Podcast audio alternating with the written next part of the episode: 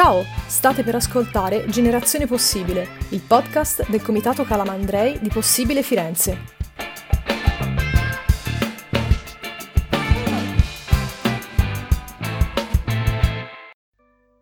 In questa puntata parliamo con Grazia Galli e Massimo Lenzi, autori del libro La filosofia del trolley. Sono tra i fondatori di Progetto Firenze, associazione che ha portato alla ribalta del dibattito culturale e politico fiorentino il tema della gentrificazione turistica della città, soprattutto nel centro storico, sotto i colpi del turismo di massa. Una trasformazione urbana che complessivamente sta andando a depauperare il patrimonio cittadino, che però non è soltanto urbanistico, perché ha a che fare con un certo modo di intendere il vivere insieme e con un certo modello economico. Questione complessa, noi cercheremo oggi di dare una visione d'insieme e parto facendo un elenco. Manifattura Tabacchi, ex teatro comunale, complesso di Sant'Orsola, ex ospedale militare, teatro Gondoni, Costa San Giorgio. L'elenco potrebbe essere ancora più lungo. Cosa accomuna questi luoghi e cosa ci raccontano della Firenze di oggi e dei cambiamenti che sta vivendo? Allora, questi luoghi sono tutti accomunati da un, un certo modo di vedere la città che è, eh, si sta disegnando sempre di più per, eh, non per i suoi residenti, ma eh, per trasformarsi in una città diversa, in una città che è sempre più un luogo eh, del consumo, ma di un consumo che è eh, sempre più deluxe, sempre più ehm, rivolto a una clientela di grande capacità di spending. Eh, se mi posso permettere rispetto alla tua introduzione, eh, se vuoi questa è una, un tipo di gentrificazione che eh, sta operando in maniera massiccia e non è tanto legata al turismo di massa, così come non lo era prima, cioè non è il punto il turismo di massa, il, il punto è un'industria turistica intensiva perché eh, se no si gioca, si, si, crea un equivoco che poi è quello su cui si sta eh, operando ora, no? proprio eh, cercando di presentare questa trasformazione come una soluzione dei problemi di ieri. Questa trasformazione è la prosecuzione dei problemi di ieri, eh, sono, è lo stesso tipo di strategia, è lo stesso tipo di modello di sviluppo che prima si affidava soprattutto ai grandi numeri, no? quindi tanti soldi grazie ai grandi numeri di eh, turisti. Adesso che i grandi numeri sono diventati più difficili, eh, si cerca di fare tanti soldi attraverso un pubblico eh, diverso. Dietro c'è non il turista a creare i problemi, dietro c'è un'industria e una serie di scelte politiche che eh, fanno della città una, una merce, fan, trasformano la città in azienda, trasformano anche le persone che vivono e lavorano nella città in attori su questa grande scenografia che eh, viene venduta, quando non in merce se stessa. A tal proposito c'è un aneddoto che vorrei introdurre prima di fare la domanda maggio 2020 cominciano le riaperture, si comincia a poter girare per la città, eh, esco di casa attraverso eh, Ponte alla Carraia per andare verso Piazza della Signoria, Piazza Santa Maria Novella, Piazza del Duomo, Santa Croce e quello che accomunava tutti questi, questi posti era la desolazione. Di fatto non c'erano persone in giro, non c'erano negozi aperti, non c'era vita in quella parte. Quindi decido di rincarminarmi verso casa, attraverso Ponte Vecchio e quando arrivi a Palazzo Pitti comincia, comincia a vedersi qualcosa, comincia a, a, ad aprirsi un, un barlume di, di, normalità. Poi arrivi via Maggio, Santo Spirito, San Frediano e ricomincia un po' di vita. E la domanda che vi rivolgo è: qual è, cosa, cosa può eh, determinare questo cambiamento tra due zone che sono distinte soltanto da un fiume alla fine della città e quanto in questo può avere influito il processo di eh, turisti di affitti brevi e di turismo di un certo tipo? Allora sì, è vero, durante, durante il lockdown, eh, anche per capire il processo di trasformazione e di turistificazione di Firenze, noi che abitiamo nel centro storico, era qualcosa di eh, quasi sconvolgente. Eh, se di là d'Arno ogni tanto tracce di vita si vedevano nella zona nostra, che è la zona di eh, San Lorenzo, la desertificazione, la mancanza totale di vita umana sembrava quasi eh, di farci precipitare in un olocausto nucleare, in un post eh, bomba. Si vedevano pochissime persone, tanto che bisognava scappare dal centro storico per fare due passi e incontrare qualcuno. Cioè, persone c'erano, ora sto esagerando un po' come dice anche Lucio Lentini nel suo libro.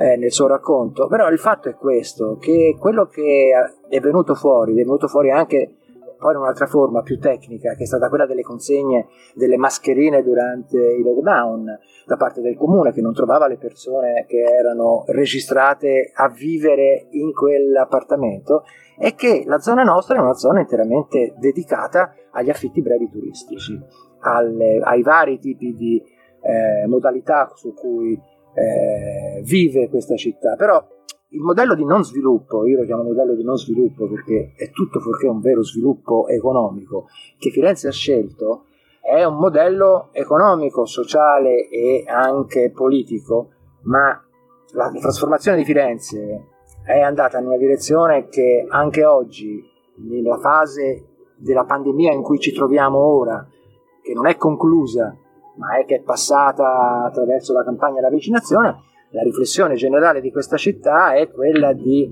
andare in una nuova direzione, perché, come diceva anche Grazia, il turismo per ora non sta tornando nei numeri eh, eh, del 2019 e del 2018 e Firenze si sta inventando la politica fiorentina, i soggetti che in questa città eh, hanno la, la, voglia di impegnarsi e di prendere le decisioni si stanno eh, guardando anche a nuovi modelli di non sviluppo nasce la città digitale, nasce la pandemia ci ha portato una nuova ventata di conoscenze tecnologiche, il lavoro a distanza, eh, tutta una serie di eh, modalità per cui si può anche eh, rivedere quelle che erano le classiche modalità di essere presenti, di far vivere una città con la turistificazione, perché il turismo sta rallentando, ma un nuovo tipo di modello di non sviluppo sta prendendo campo in questa città.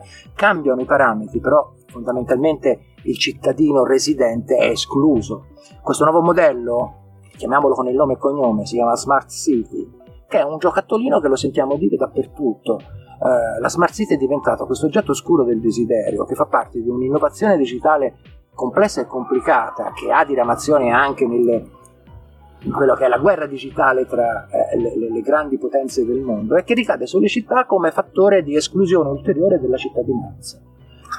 Il modello di non sviluppo che ho descritto, che parte dalla turistificazione di 15-20 anni fa, iniziata a Firenze a tavolino, sostituendo la città turistica di un tempo, quella città che manteneva l'equilibrio tra il cittadino e i soggetti eh, economici che operavano nel turismo tra il residente e il turista, era la città turistica, la città che accoglieva il turismo e sapeva dal turismo prendere quello che era di buono e il turista sapeva accogliere eh, l'identità di Firenze.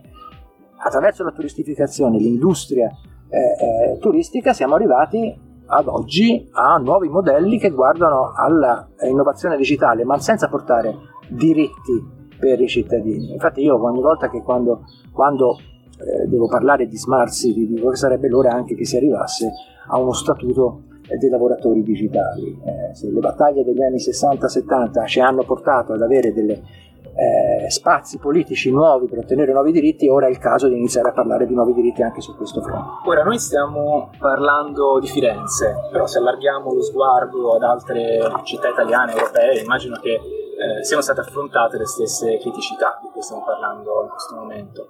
Eh, quali sono le buone pratiche che potremmo prendere in prestito e calare anche nella realtà eh, cittadina di Firenze? Allora, le buone pratiche sono tante.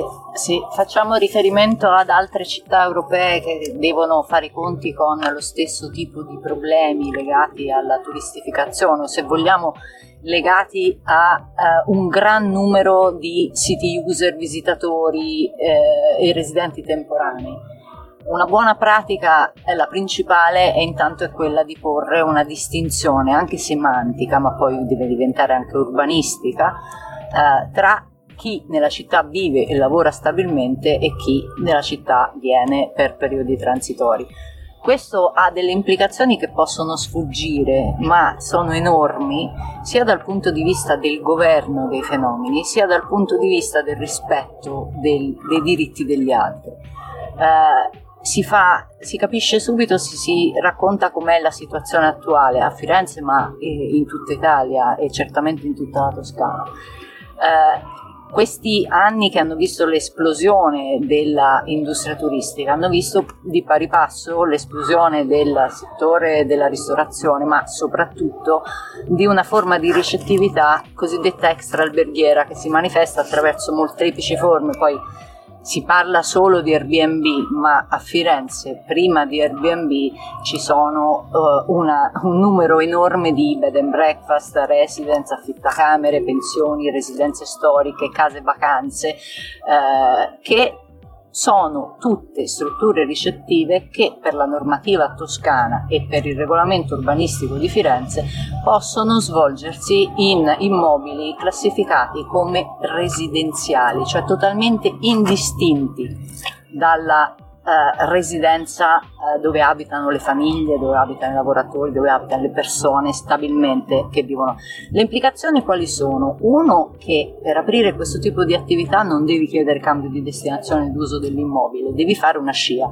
Diciamo, sta a te segnalarti, no? eh, ammesso che poi ci siano i controlli. Eh, questo significa che comunque il comune ha, chi amministra la città non ha uno strumento urbanistico per dirti no, lì non lo puoi fare perché ce ne sono troppi. Se ci fosse una classificazione d'uso separata che dice questa è ricettività, magari anche distinta da quella alberghiera, includiamoci anche gli studentati se vogliamo, che sono diventati la nuova operazione immobiliare, allora il comune potrebbe dire io il cambio di destinazione d'uso non te lo concedo e non te lo concedo per ragioni, ci sono varie sentenze che supportano la possibilità di non concederlo perché ce ne sono troppi, perché devi pensare all'equilibrio sociale, eccetera, eccetera.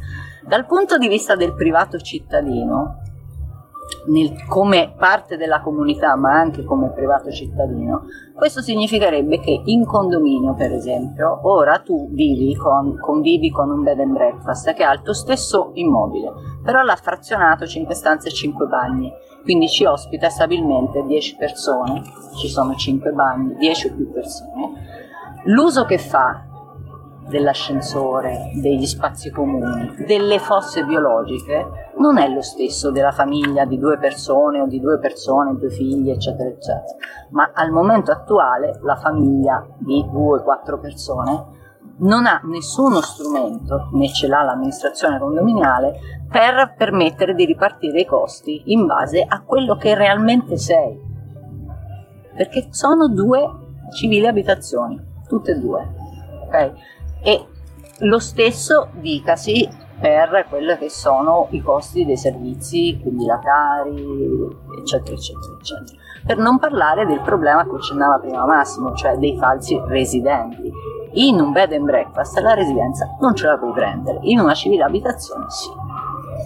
E potremo continuare eh, lungamente su questo. Queste sono una serie di buone pratiche e le altre buone pratiche in, comportano cominciare a fare un discorso diverso del territorio, che significa cominciare a preoccuparsi di monitorare dell'impatto delle, delle trasformazioni e non semplicemente inseguirlo, cosa che al momento non c'è, perché al momento mancano anche gli strumenti legislativi, non solo informatici. Eh, questo credo che sia un punto fondamentale, come diceva Massimo anche prima, il tipo di sviluppo o non sviluppo, chiamiamolo come vogliamo, che si vuole dare alla città, eh, che non è soltanto ehm, il reddito che si produce in una città, ma è proprio la qualità della vita che si riesce a percepire in una città e in un abitato.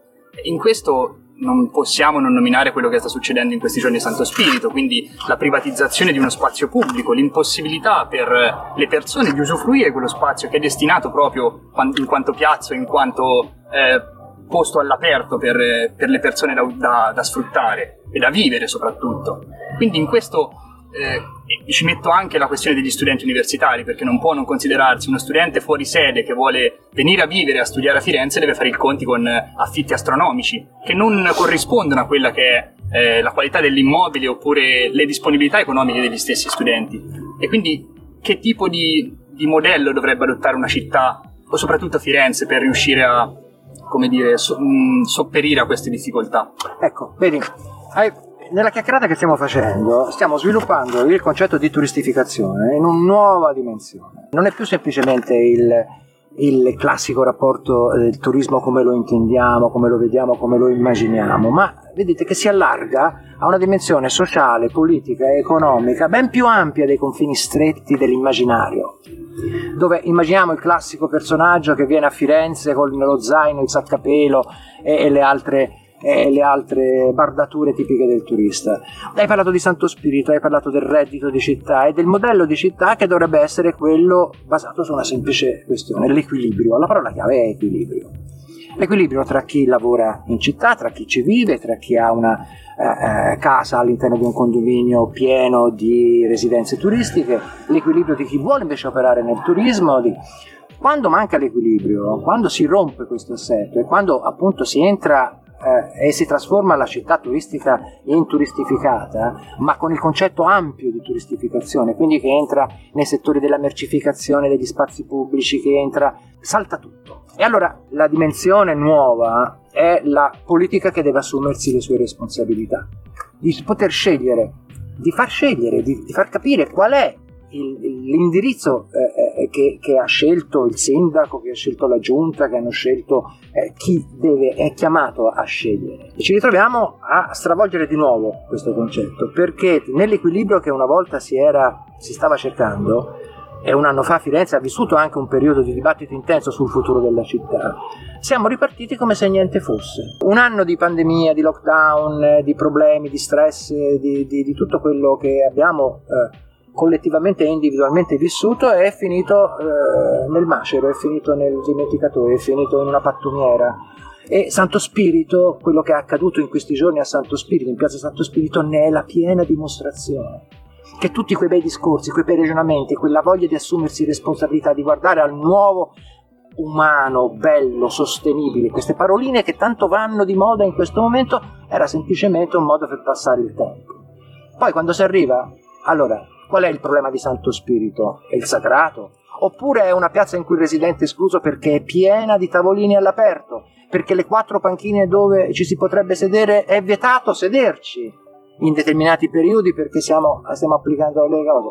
E il vero problema è perché i bagni sono chiusi eh, oppure sono a pagamento di un euro. Eh, ma allora la vivibilità di una città, il fronte Santo Spirito, che non è il problema di Santo Spirito, è la metafora della periferia morale del centro storico di Firenze, perché oggi il centro storico di Firenze è la sua periferia morale, la, la periferia della città.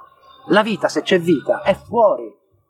E non è altro che una dimensione specchio che fa sì che quella città, come abbiamo anche raccontato nel libro, specialmente nel racconto eh, eh, di Lucio Lentini che va alla ricerca per capire cos'è la turistificazione, cos'è l'overtourism. Ecco, l'overtourism oggi lo vedi in Santo Spirito nella sua dimensione larga, quella che ti ho cercato di spiegare prima. La turistificazione non è più solo il turista, è un modello di non sviluppo che sta cavalcando grazie al piano nazionale di ripartenza e resilienza e farà veramente danni per il futuro, per i diritti dei residenti, per la vita dei residenti, per la vita delle città che vogliono essere città e non vogliono essere semplicemente elementi economici della eh, eh, dinamica globale che ci aspetta torno un attimo sulla questione dei redditi. Questo modello, anche qui bisogna sfatarla un po' la narrazione. Questo modello produce ricchezza, ma non produce necessariamente redditi, o meglio, non li produce per tutti. Già nel 2017 era suonato il campanello d'allarme perché se la statistica diceva che il reddito medio di Firenze era più alto del reddito medio toscano, che a sua volta era più alto del reddito medio italiano, Se poi si andava a guardare come erano distribuiti questi redditi, veniva fuori un quadro che era completamente diverso e che la pandemia ha certamente aggravato. Il quadro era che il 50% del dichiarato apparteneva a un 20% di persone e che se si andava a guardare la fascia di età sotto i 50 anni, in particolare dai 35 in poi, il reddito medio era sotto la media italiana e che il numero di famiglie che vivono sotto la soglia di povertà, vivevano nel 2017 sotto la soglia di povertà, era in aumento, ora è aumentato in maniera stratosferica. Questo modello ha intrinsecamente una distribuzione differente e in parte questo è dovuto proprio al fatto che si rinuncia a governare. Ci avete dato una fotografia molto puntuale di questo modello di non sviluppo e degli squilibri che sono impliciti. Altro tema che ci sembra importante è quello delle tante barriere invisibili che spezzano la città. Sono barriere architettoniche ma anche socioculturali. E vivendo Firenze, camminando per la città, si ha l'impressione che certe strade, certe zone sono disegnate come spazi di esclusione, se non addirittura marginalizzazione e si va dietro a certe parole d'ordine, decoro, sicurezza, per eh, sfasciare, per eh, irrigidire, disciplinare dei luoghi che erano d'incontro e che non lo sono più. Volevo chiedervi se anche voi avete la stessa sì, impressione. Sì, abbiamo la stessa impressione, abbiamo esattamente quella impressione che abbiamo anche cercato di non solo eh, studiare, di, di, guardare, di osservare la cittadini, ma anche di fotografare, perché siamo appassionati di questo. Allora abbiamo cercato di eh, cercare di individuare come la marginalità in questa città sia un fenomeno, ma come in tutte le città, cioè è, è, la resilienza e la, è la ripartenza che aument- farà aumentare. Sì, esiste. Eh, come, come, risolverla? Guarda, io mi occupo eh, molto anche di carcere. Il carcere di Sollicciano è uno dei posti che in questi ultimi anni ho visitato, visitato e rivisitato, ma non solo quello, anche altri carceri, le altre tre carceri fiorentine. E dentro gli istituti penitenziari di Firenze ci troviamo uh, uh, la marginalità sostanzialmente, che è il, la modalità più semplice per poter eh, teorizzare le politiche del decoro e dell'antidegrado. È una cosa molto semplice, eh, stimoli l'ansia della gente, stimoli un pericolo di sicurezza e di conseguenza operi mettendo eh, mille passa telecamere di sicurezza in questa città. Eh, metti, sono di più, metti le forze dell'ordine a presidiare, la richiesta è costante. In questi giorni sta nascendo il progetto della Grande Firenze. È un progetto che vede coinvolti i sindaci di tutte eh, dell'Interland fiorentine, 12 comuni, eh, a quattro punti eh, all'interno eh, di questo piano di partenza. Due di questi sono la sicurezza urbana e il turismo che sono una coppia che va sempre insieme, turismo e sicurezza urbana, perché la città deve essere pulita per il turista. Quindi va sgombrata dalla marginalità. La marginalità è un qualcosa che non esiste, eh, è stata combattuta, se non sbaglio, anche vinta negli ultimi, eh, in un governo precedente, no? Eh, e, e c'è invece, c'è, c'è come, e, ed è un fatto che va preso a carico della comunità non nella forma, ma l'hai detto te nella domanda, ma l'ha presa in, forma in cui potremo trovare delle soluzioni che ora, eh, se vuoi, te le, le elenchiamo anche, ma è il punto che va accettata, va considerata, va non portata al carcere di Sollicciano per due o tre giorni o dieci giorni, per quanto può essere eh, l, l, quel tipo di giustizia che fa transitare marginalità, la, fa, la tiene lì per pochi giorni e poi riesce, creando un circolo chiuso sostanzialmente tra reato e vivibilità di una città. Tra quella che è la funzione rieducativa della pena, che ormai non esiste più, e qualcosa che invece eh, deve fare il salto di qualità nella funzionalità di una società che guarda anche alla giustizia, ma guarda alla giustizia sociale, guarda alla giustizia e all'equità del, eh, dei, dei redditi, che guarda a una dimensione in cui l'equilibrio è il punto di partenza e di arrivo di una comunità, all'equilibrio del rapporto fra cittadini e politica, fra cittadini e economia, fra cittadini e sociale. Senza quell'equilibrio si ritorna alle telecamere di sicurezza, si ritorna al grande occhio, si ritorna alla smart city digitale che tutto controlla e tutto vede. Quello che ha detto Massimo è esattamente così e, e se vuoi so, i vuoti sono funzionali a questo, a questo tipo di politica, perché se tu frantumi la rete sociale esattamente quello che succede, che la gente ha paura, chiede telecamere e infatti a Firenze, oltre alle telecamere, vanno di moda gli incontri separati con gruppi di cittadini, perché è una scelta precisa da parte dell'amministrazione, quella di frammentare. Non esiste più la discussione nei consigli di quartiere, nel consiglio comunale, no? esistono, anzi adesso ormai nella narrazione pubblica la riunione con il comitato dei cittadini è diventata espressione della volontà democratica della cittadinanza molto più del Consiglio comunale. Questa è una strategia precisa che è importante che tutti a Firenze comincino a guardare con attenzione perché dietro quello che sembra un riconoscimento e un'attenzione invece in realtà molto spesso c'è proprio lo scopo di creare dei vuoti. Noi ringraziamo Grazia Galli e Massimo Lenzi dell'Associazione Progetto Firenze e invitiamo tutte e tutti a leggere La filosofia del trolley, un'analisi vivace e pungente sul turismo di massa a Firenze, di cui vi leggiamo alcuni estratti. A continuazione, un brano di La filosofia del trolley, indagine sull'overtourism a Firenze, di Grazia Galli e Massimo Lenzi. Entrò nel forno di Giuliana con un pimpante. Buongiorno ragazze. Giuliana era una vispa ottantenne ancora in gamba e in ghinghiri, indefessa animatrice di quotidiani siparietti con le simpatiche commesse del suo negozio. Grazie. Fa sempre piacere sentirsi chiamare ragazze, però non esageriamo che qua, se sommiamo le nostre età, si fa sera. Vuoi il solito, il cotto al forno o quello a lievitazione naturale? Il secondo, alto e poco cotto. Vorrei farti anche delle domande, Giuliana. Hai un minutino? Sono a tua disposizione, bambino. Sto facendo un giro tra i vecchi negozianti del quartiere e i pochi rimasti per conoscere la loro opinione sulla piega che ha preso il turismo in città. Non trovi che si stia esagerando? C'è chi dice che ormai siamo invasi dal turismo di massa. Che vuoi che ti dica? I viaggiatori portano i soldi e noi vediamo. Il pane che produco serve ai ristoranti che si riempiono grazie a loro, quindi va bene così ma la città sta diventando un inchino permanente alla pratica del tutto esaurito. Senti Nini, è vero, forse come dici te, stiamo sciupando la nostra storia, sveddendoci al miglior offerente. Firenze vive del suo passato e noi dobbiamo fare lo stesso, altrimenti si fa la fine del sciupo del pentolaio. La vita non è uno scivolo, è senza lillere, un silallera. Hai per caso un'alternativa? Giuliana aveva l'abitudine di parlare con espressioni vernacolari e per lei, dopo più di mezzo secolo vissuto a lavorare nella zona del mercato centrale, l'aspetto più vero della vita era il cibo. Ricordava bene la fame patita in tanti brutti momenti e non voleva che nessuno facesse la fine del famoso ciuco, morto perché l'avaro padrone lo voleva abituare a vivere senza mangiare. Giuliana, io no, non ho niente da offrirti se non i miei spiccioli per il pane e la solidarietà. Però penso che se nel centro tornassero residenti, la vita cittadina si ripresentasse come quella d'un tempo, le cose migliorerebbero. Vero? Ma come? Bisogna prendere la lepre con il carro, bambino mio, avere pazienza e ragionare come se il tempo non fosse eterno. Io sono vecchia. Tu mi chiami ragazza e a volte ti prenderei tanto volentieri a ceffoni, ma ho conosciuto il dopoguerra, l'alluvione, tanti momenti bui che questa città ha vissuto. Ho toccato con mano la miseria ho visto morire persone in condizioni più disperate delle mie. I soldi non faranno la felicità, ma senza si muore. Tu che fai per cambiare la situazione? Ti vuoi candidare in consiglio comunale?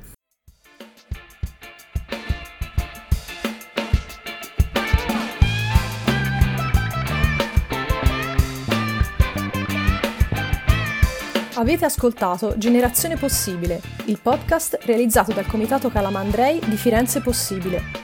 Crediamo che fare una buona politica voglia dire fare cultura e promuovere una società più equa e più giusta.